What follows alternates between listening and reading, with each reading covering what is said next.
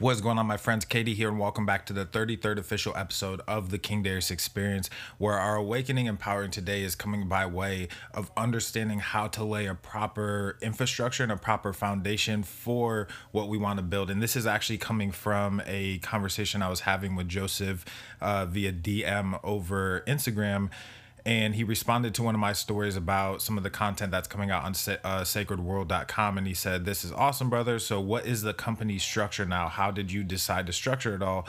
And he goes on to say i'm not really sure about the original structure. It's interesting though how you are setting it all up.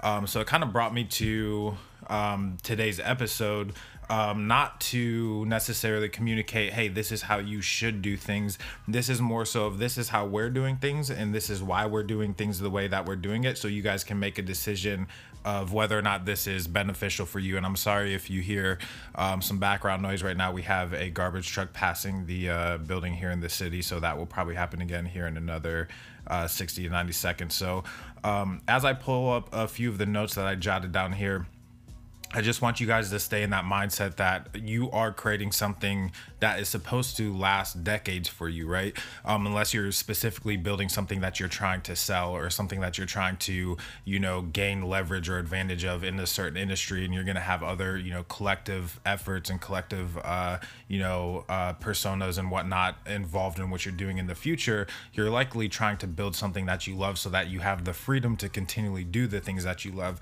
So the first point that I want to talk about is why infrastructure matters in the first place. So it's so funny to me over the years. I've had obviously thousands of conversations from sales phone calls to client calls to, you know, um, media calls, opportunity calls, partner calls, all that kind of stuff. You know, thousands of conversations as many people have that involve themselves in any industry. And, and one of the commonalities that I see a lot of times is people not spending enough time on strategy and enough time on infrastructure, hopping into the game and then figuring it out, which can be an advantage for uh, somebody who's entrepreneurial by you know nature. It can be, uh, I guess, sort of a one up if you can just hop in the game, get something done, and then figure things out later. That's why quotes exist like entrepreneurs jump off a cliff and build an airplane on the way down because it's the whole process or the position of activating a behavior and then figuring out all the pieces and not using all the details in the pieces as an excuse or a reason as to why you're not doing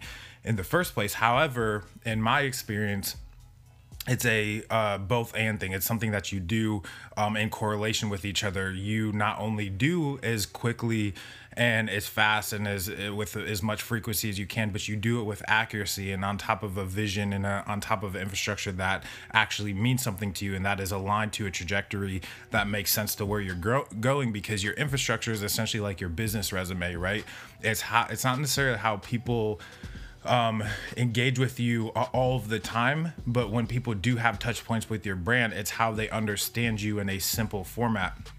So I wrote down, you know, it's how people find you, it's how people learn about you, it's how people engage with you, it's what people think about when you're not present, it's uh, how people consider you or not consider you for opportunities, it's how you communicate with the world, and it's how you monetize what you love, right? So your entire foundation is how you're presenting yourself or positioning yourself to the rest of the world, to your communities, to the people that will buy from you, to the people who would just consume your content and not necessarily buy for you, and then obviously for the secondary and tertiary audiences that come after that. But you're your infrastructure is everything, but the caveat or the disclaimer is that it doesn't need built overnight. So, one of the things that's really important as you're strategizing or building infrastructure is to realize that you're building one block at a time. Um, and I always make the analogy of how businesses are built and how houses are built and all that kind of stuff. Um, you know, in regards to it, it's layered and there's a, a, ton of different contractors and they're all doing something different. Somebody's coming in and sort of setting the foundation for the house, and somebody is then coming and laying down all the slabs and the pillars and the connector pieces that need to hold the frame or the foundation of the house. Then somebody's coming in putting up walls in the roof, and then somebody's coming in and do flooring and drywalling and electrical work and plumbing and all that kind of stuff. And then somebody's coming in actually interior designing the place and filling it with furniture. And then obviously the last step is people come in and they habitate the the environment. And even before it got to those steps, somebody had to plan it, somebody had to get the permit, somebody had to blueprint it, all of that kind of stuff. And you have to view your business very similarly. Is that yeah, there will be a time when and all of it set up and you're just essentially showing houses uh, you know if we're staying within that metaphor. You're just communicating having conversations with people sort of evangelizing your thing but you have to get there right? You have to set a point on the board and aim towards it and start executing towards it in order for you to even get there. So one of the things that you will find as a easy way for you to begin identifying how to do this is by understanding your specific entrepreneur type. So there's a million different ways you can do this. You can take personality tests, you can, you know, take strengths tests and stuff like that that identify the skills you have, the strengths you have, the personality, the communication skills you have. You can go like that traditional route and there's even more modern versions of that too. But so a lot of that comes down to self-awareness around the, these three things as it pertains to specifically business and specifically creating around the things that you love is a identify how you communicate. B identify how you lead and C, identify how you sell. Because those three things, amongst other things, but those are the three core things that you need to drive growth inside of anything that you're trying to build in the digital spaces. You need to know how to communicate and communicate extremely well. You need to know how to lead because at some point there's going to be other parties involved uh, either directly with the fulfillment of the things that you're selling and doing, or with the collaboration on what you're presenting forth, eh, whether it's platforms, apps, content, etc. And then finally, how how do you sell? Right? What is your style for selling? When does it usually happen? How many touch points does it take? What is the window of opportunity? Where are those people living? Right? What form of communication is it? Audio, textual, or visual? So if you figure out those three types of uh, or I'm sorry, the answer to those three questions, you will start beginning identify your entrepreneurial type, which will help you understand how to set your foundation. Oh, I usually communicate this type of way, which means I need to be putting forth this style of content so that way I don't have any barriers to how I'm creating content. Moving on, this is how I interact and lead people so I need to make sure my infrastructure is set up to where, as I add people into this current um, foundation, that it's still complementing my style of leadership. And then finally, my business is going to live and die on my ability to intake and successfully fulfill thing or I'm sorry, transactions coming into the business. So if I don't build infrastructure around how I specifically sell, then I'm going to fall slave to other people's ways of doing things and I'm going to be constantly looking up frameworks on how to do stuff and et cetera, et cetera, et cetera. And that's a never ending gap that you don't want to find yourself falling through is constantly regurgitating or curating how everybody else is doing something. Sometimes you have to sit down and ask yourself hard questions, like we had that episode about creators asking themselves hard questions, so that way you can figure out the answer to some of these things and start building. And then finally, these are the actual foundational pieces that I personally believe that you need to have in order for you to build anything online. And these three foundational pieces are a transaction, a presentation, and communication. So I'm going to say that one more time. In order to grow anything in a digital space, you need a transaction, you need a presentation, and you need communication. How all of that breaks down is essentially your transaction is what is the name on the contract or the dotted line as you sell your product, your service, or whatever it is. You're selling attention, selling advertising. Whose name is on who are they doing business with? What's the transaction? Because what you will find a lot of times is that the transaction, the name on the transaction is not the same name being marketed many times because when you're setting up infrastructure and you're setting up the legalities around business, you're not really in a marketing and selling mindset, uh, at least most people. So they set up a sort of legal entity and then they market differently as they, you know, generate their website and engage on social platforms and stuff like that. So you have to have a transactional level of your business so you understand the nature and what how you're doing business. Then you need your presentation. So this comes a lot, uh, you know, in tandem with the conversation around brand positioning is how are you presenting yourself? How are you talking about what you do? Can I go to one location? and essentially figure out who you are, what you do, and how you do it, and then uh, you know hopefully how much it costs, or at least how to get in contact with you. So who are you, your company, what you what do you do, what do you stand for, and what do you offer to the world, and then finally that communication is how are you constantly communicating the now.